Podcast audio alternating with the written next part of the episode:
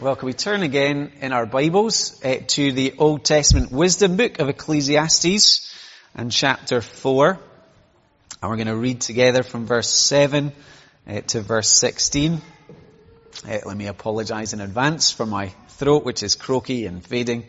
Um, we heard Keith read for us from John's Gospel, Jesus' invitation to friendship. We're thinking about the reality that as people we are made for friendship, um, and here in chapter 4, uh, our author introduces uh, the theme of friendship to us. So Ecclesiastes 4 from verse 7 to verse 16. Again, I saw something meaningless or something that is vanity under the sun. There was a man all alone. He had neither son nor brother. There was no end to his toil, yet his eyes were not content with his wealth. For whom am I toiling, he asked, and why am I depriving myself of enjoyment? This too is meaningless, a miserable business. Two are better than one, because they have a good return for their labor. If either of them falls down, one can help the other up. But pity anyone who falls and has no one to help them up. Also, if two lie down together, they will keep warm. But how can one keep warm alone? Though one may be overpowered, two can defend themselves. A cord of three strands is not quickly broken. Better a poor but wise youth than an old but foolish king who no longer knows how to heed a warning. The youth may have come from prison to the kingship, or he may have been born in poverty within his kingdom. I saw that all who lived and walked under the sun followed the youth, the king's successor, there was no end to all the people who were before them. But those who came later were not pleased with the successor. This too is meaningless, a chasing after the wind. So as we begin thinking about friendship, um, I want to introduce um, some thoughts that, that, came from an Australian nurse I call Bronnie Ware, um, who had a blog a number of years ago that she turned into a book a book that was called Five Regrets of the Dying.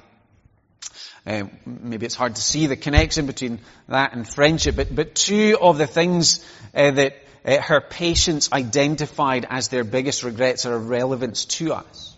And I hope in a way it'll be a chance for us today to reflect on the, the path, the trajectory of our life now that we might not live with those same regrets one regret, and this was especially true for her male patients uh, from a, a, previous generation, the regret, I wish I hadn't worked so hard. That regret of being stuck on the treadmill such that the children growing up, a lot of the big events and moments were missed. That friendship with a wife, um, building relationships with the kids absent. That was one big regret that she identified among her patients. And another, I wish I'd stayed in touch with my friends. Do we recognize that sense of being caught up in our own lives? Her patients did. They identified that, sort of pursuing sort of personal uh, um, sort of goals, friendships lost along the way, and then when they were needed most, hard to make those connections, perhaps even hard to know where those former friends were living, not giving enough time and effort to friendship. Our teacher in Ecclesiastes 4 recognizes the limits of work and the values of friendship and God's word would want us to avoid those regrets. Um, so we, we read from verse 7 to verse 16 and probably we recognized uh, those famous words in the center, verses 9 through 12. Uh, often read at weddings, two are better than one and the cord of three strands is not easily broken. Both pointing us towards the one basic truth that friendship is one of God's everyday gifts. So Ecclesiastes is full of God's everyday gifts and friendship is one of those, uh, a gift to enjoy a gift to invest in. And then J.C. Ryle was one among many. Uh, he was a bishop in, in Liverpool in a previous century who said friendship is that thing which halves our sorrows and doubles our joys. um, to share life with another has that effect for us. We need our cord of three strands.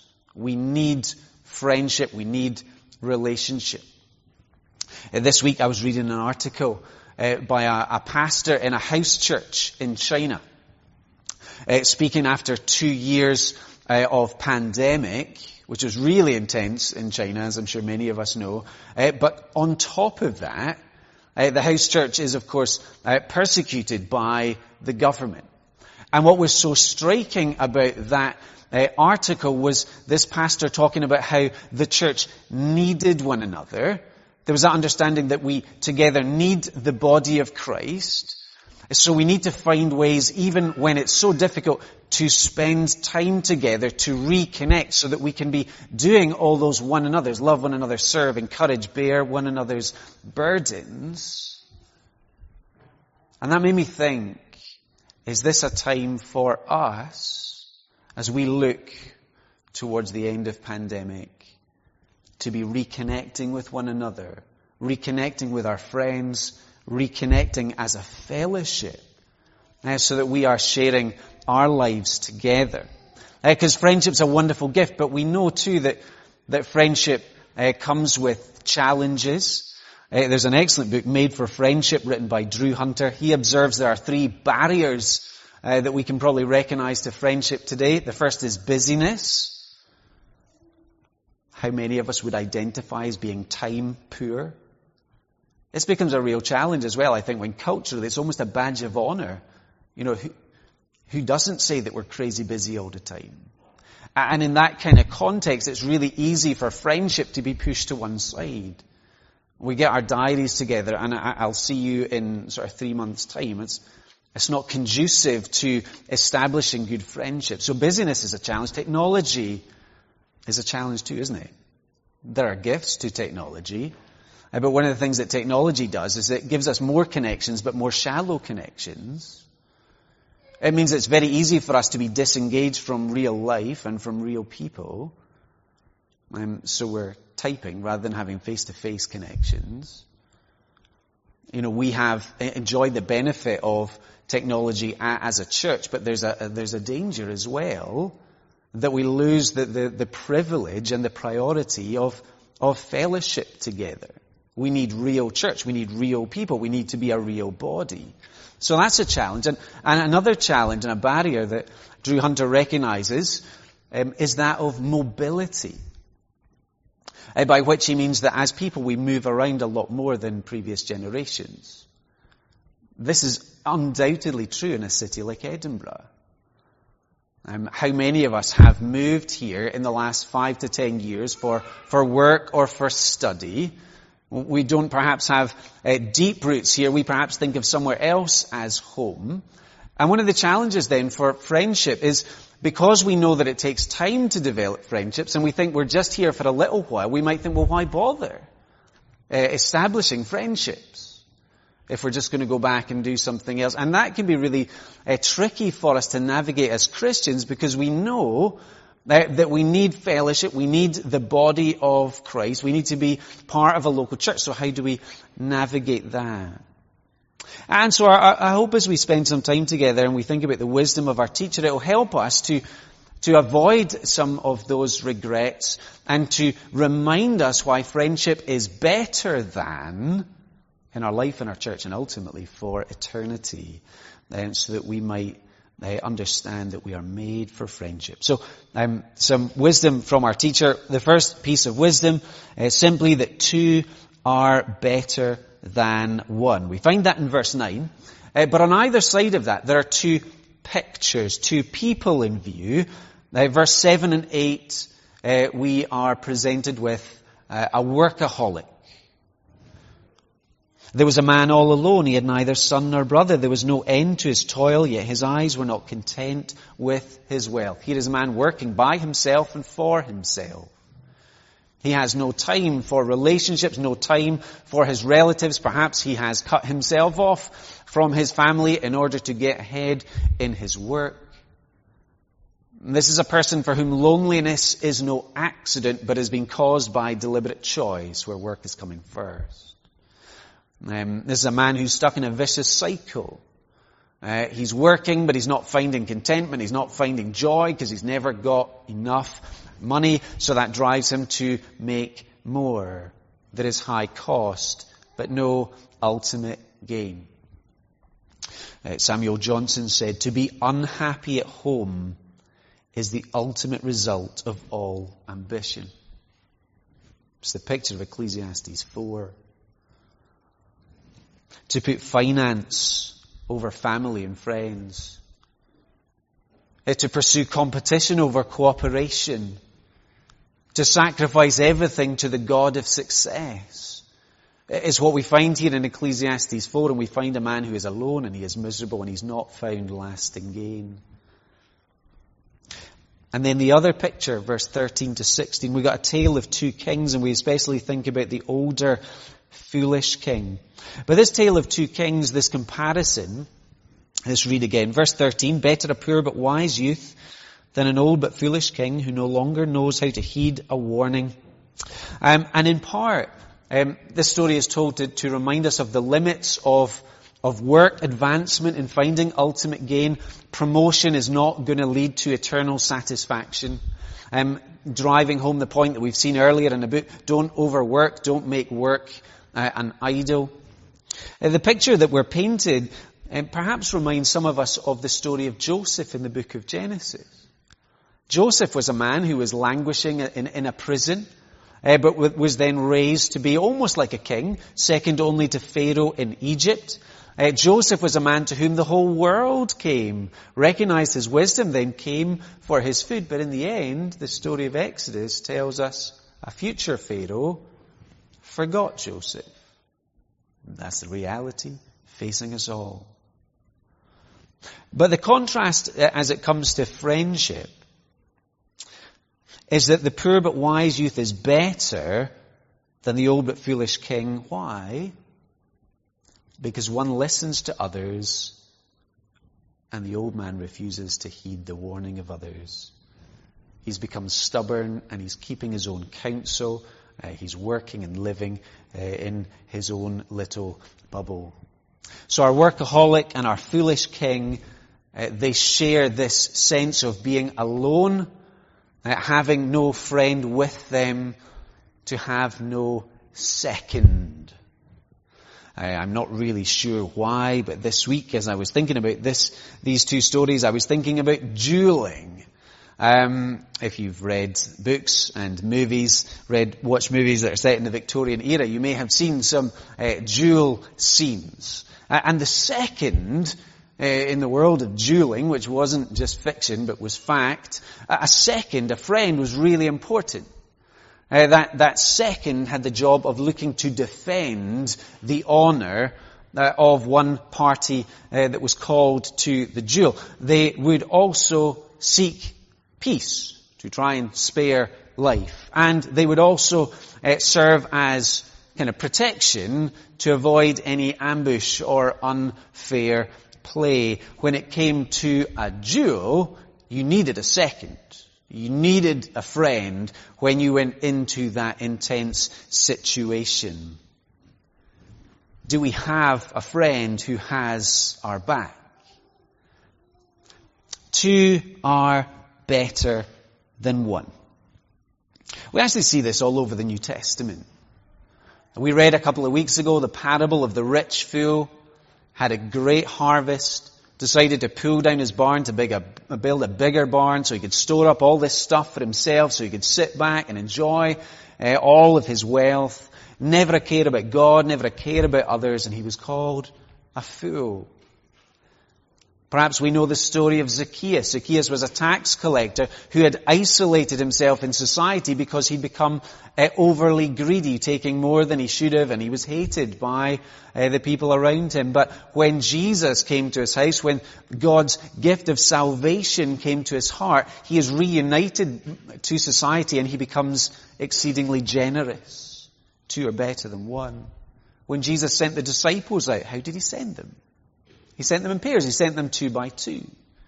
You read the book of Acts, read what, how the early church lived, and you find a community uh, that read God's Word together, that they listened to the apostles' teaching together, they prayed together, they shared food together, they shared the resources together, because two are better than one.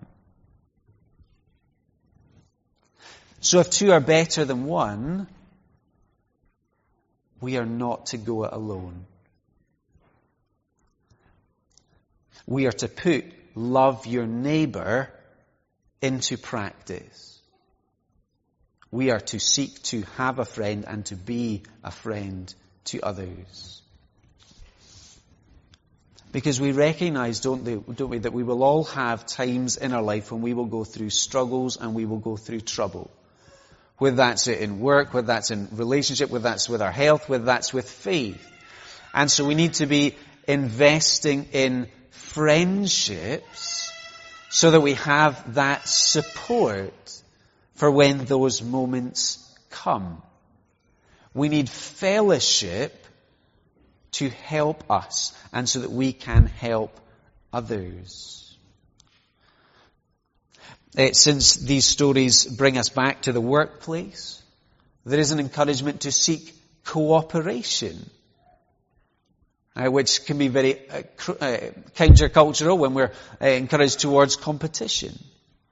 We're also being encouraged towards contentment. And not to keep chasing after more and more wealth, recognizing that the value of life is found in friendship more than in finance. and for our faith. There is that call to pursue Christian friendship. Someone who will share the journey with us. Christian life is often described as pilgrimage. We don't pilgrimage by ourselves, we walk alongside others. Perhaps it's a time for us to remind ourselves again that fellowship and public worship and spending time with God's people are God's means of grace for us. Because two are better than one.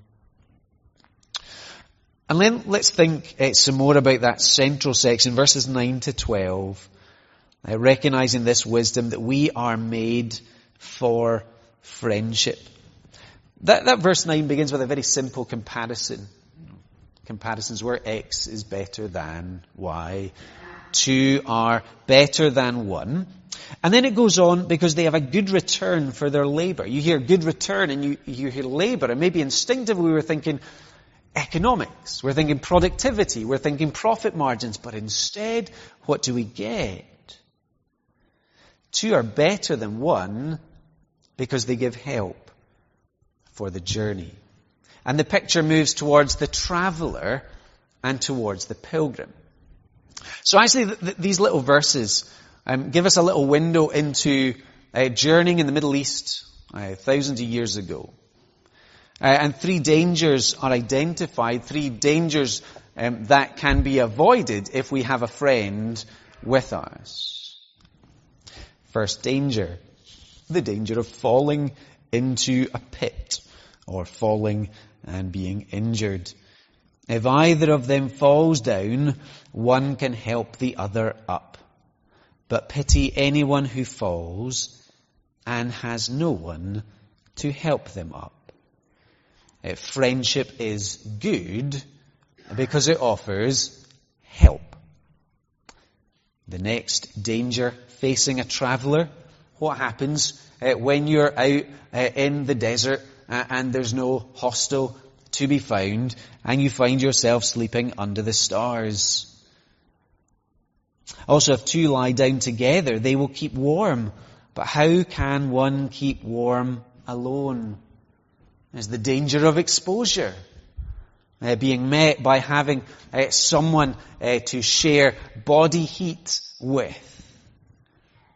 Another danger uh, that these travelers would meet, and it's one actually that Jesus identifies in the parable of the Good Samaritan. I Remember the parable of the man uh, who's going down on his journey and he gets attacked by robbers? Well, we find it here in verse 12. Though one may be overpowered, two can defend themselves. To have a friend is to have a source of protection. So here the good return is investing in friendship. So that we know by experience two are better than one. Now we think about good returns and we understand that there is a cost and we know that there is a cost to building and maintaining friendships. It takes time and as we've said we are often uh, time poor or at least we think we are.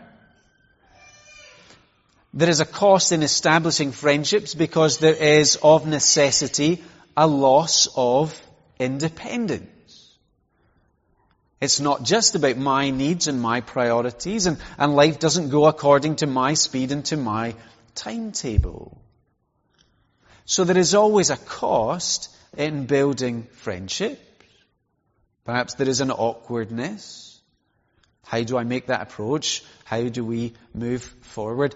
But the Bible would say it's worth every cost. Because then you go through life not alone, but with others. Think about what J.C. Ryle said. Friendship is that thing that, that halves our sorrows and doubles our joys. Think about the, the words, pictures here in Ecclesiastes 4. We find ourselves in trouble. Friendship means help. Who hasn't experienced the warmth of time with friends and family, how good it is to make time with the people that we care about and who care about us. To have someone who we know has our back, it's a good thing and we know it is a good thing. Uh, perhaps we can think of the buddy system some of us in, in school have maybe come across that. Maybe if we um, go climbing, we've come across it. Two people paired together, uh, working as one, uh, looking to look out for one another, to monitor the progress of one another. That's not just wisdom for the playground or for uh, the mountaintop. That's wisdom for life. That we don't go it alone. As Christians, our faith is not private and privatized. We are made for friendship. We are made for fellowship.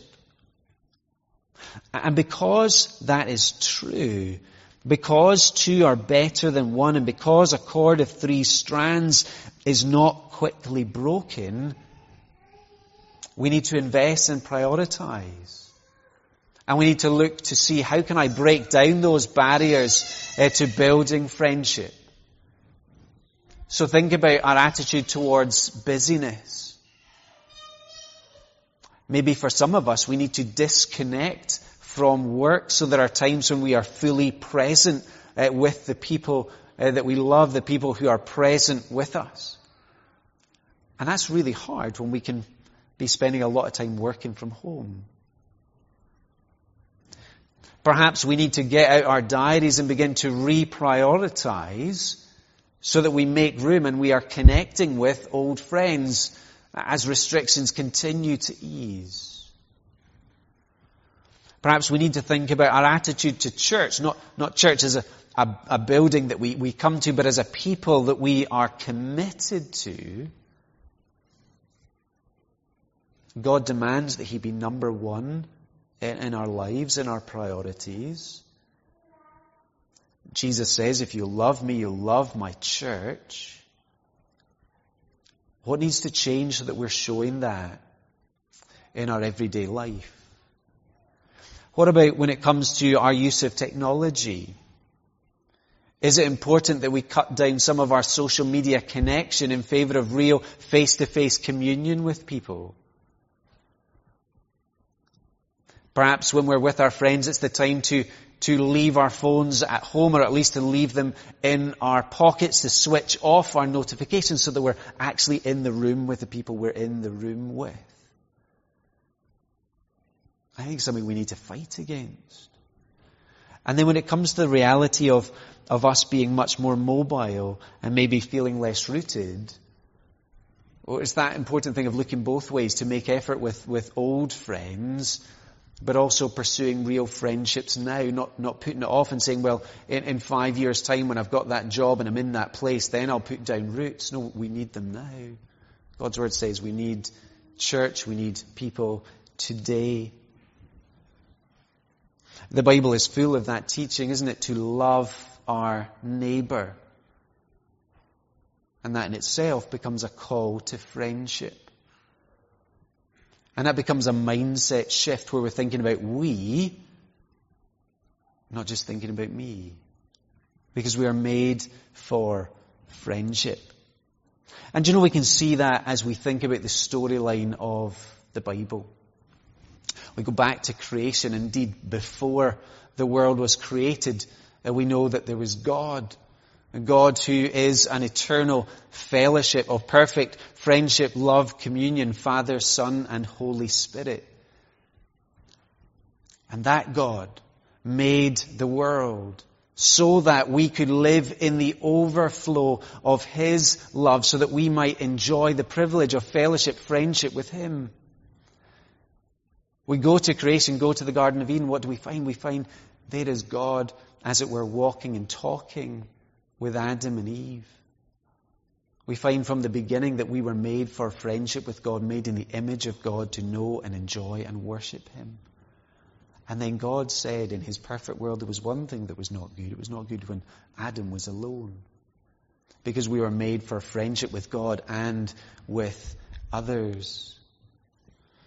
Staying in the Garden of Eden, what happened when Adam and Eve fell into sin is that they turned their back on God, rejecting friendship with God, so that they might live like God and be self-sufficient, not needing his friendship anymore.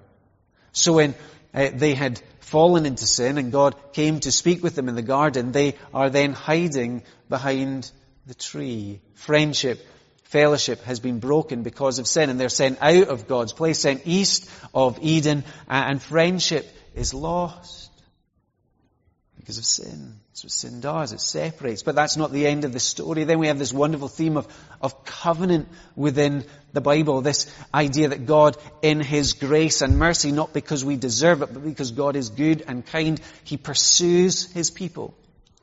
Uh, he reverses that curse. He redeems people. He restores people to fellowship with himself. He enters into friendship with people and he does that ultimately by sending Jesus.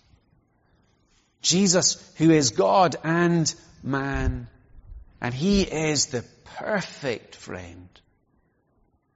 He enjoys perfect fellowship with his Father, living for his glory and pursuing obedience always. And he's a wonderful friend, isn't he? Read the Gospels. He's a wonderful friend to the disciples, uh, to those who are helpless, to those who are lost. And Jesus, the God man, then goes to the cross to bear the curse for our disobedience, for our saying no to friendship with God, for us turning our back on God the Father. And He dies to restore His people to relationship with God so that we can be friends of God.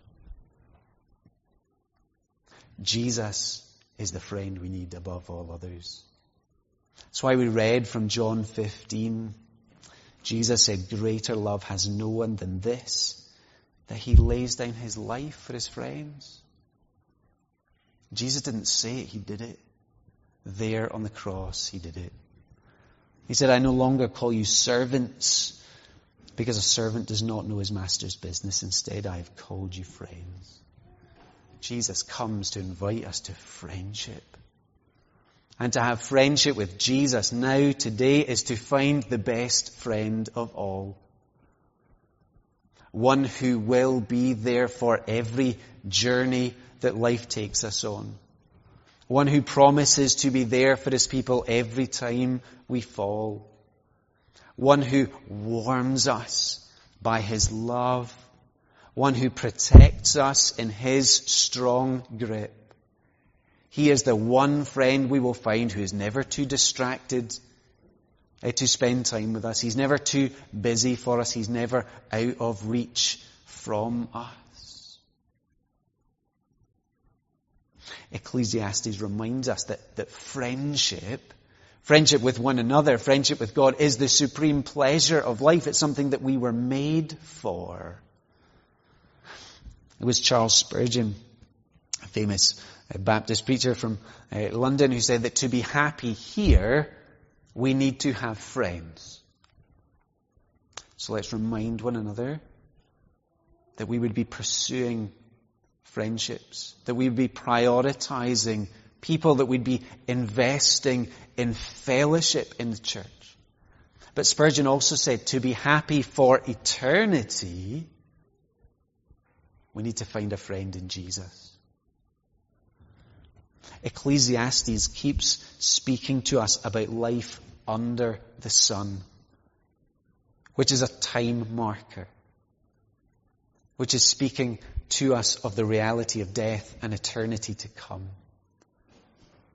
And when we think about the reality of death, we recognize that as the, the end to a friendship. And that is the great sorrow and the great burden we face, the great longing in our hearts is that we would find a friend and that friend would last forever.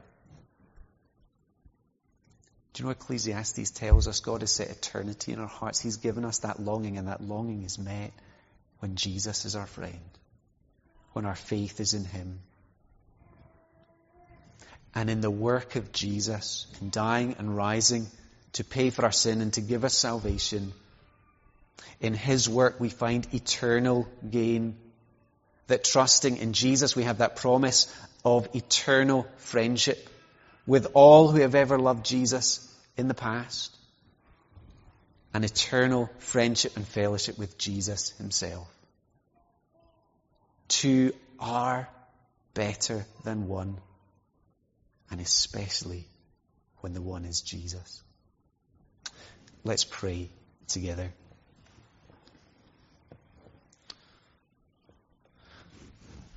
Our Father, uh, we give you thanks that from uh, the beginning of creation, you recognized and you said that it was not good for a man to be alone, for a person to be alone, that you made us for friendship. And we thank you for the friends and the family that you have given to us. And we ask that you would help us to be good friends uh, we all know the challenge that there has been over the last couple of years uh, because of restrictions and, and, lockdowns and getting used to um, meeting and spending time uh, virtually and digitally rather than face to face. But Lord, we pray uh, that you would help us uh, to pursue friendship, to make time for others, to share uh, the sorrows and the joys of others. Uh, Lord, we pray that you would remind us uh, that it's not good for us to be alone when it comes to our faith also. Uh, that you would connect us deeply to Christian friendship and fellowship and to public worship so that we can find help and strength and encouragement that we can be doing all those one another's that we can be showing love. And we also remember uh, the importance in your wisdom of the Christian church and the Christian family uh, giving a picture of your great love to the world. By this all men will know that you are my disciples, Jesus said, if you have love for one another. That requires us to be together. And so we pray that you would strengthen our fellowship, increase our unity. Lord, we pray uh, for those who are particularly lonely today in our church, in our family, in our community. We know that there are many. We know that life is hard, that the last two years have been so hard uh, for many people. And so we pray uh, for comfort. And we pray that you would grant to us wisdom uh, to know at how to reach out to others, how to sacrifice time and our own independence for the good of others. Uh, but we also pray most of all uh, that in people's loneliness there would be uh, an understanding that you have given Jesus to be a friend who will always stick by his people so that people might turn to him. Uh, Lord, we also continue to think about uh, the situation in the Ukraine. We think about the, the sadness of families being separated because of war. Uh, some staying and some fleeing. Some fighting and some running for shelter. Lord, we pray uh, that you would uh, spare uh, life, that you would, in the fullness of time, restore families. Lord, we pray eh, that you would, eh, in your mercy and in your wisdom, that you would intervene eh, to stop evil plans and evil purposes. Lord, that the influence of Jesus, the Prince of Peace, would be powerfully felt. Lord, again, we thank you for your church in Ukraine. We pray for them today, asking that they would have uh, opportunity to worship in peace and in freedom. Uh, Lord, help them to persevere, help them to, to love their neighbors well, and Lord, even help your people to love their enemies. Lord, we pray for those who can't meet and who can't worship because they don't have freedom and they don't have peace and they face persecution, not just in Ukraine, but all around the world. Father, sometimes we take those things so for granted. We pray uh, for those who don't have that luxury, asking that you would draw near, thanking you that you continue to build your church uh, and that no no empire, and no hostile purpose will ever prevail over your church. And so we pray uh, that you would be with us uh, in this day and in this new week. Uh, we ask that you would give us wisdom, wisdom uh, to know how to live at work and in our families and with our friends, uh, so that we might live for your glory. We pray in Jesus' name.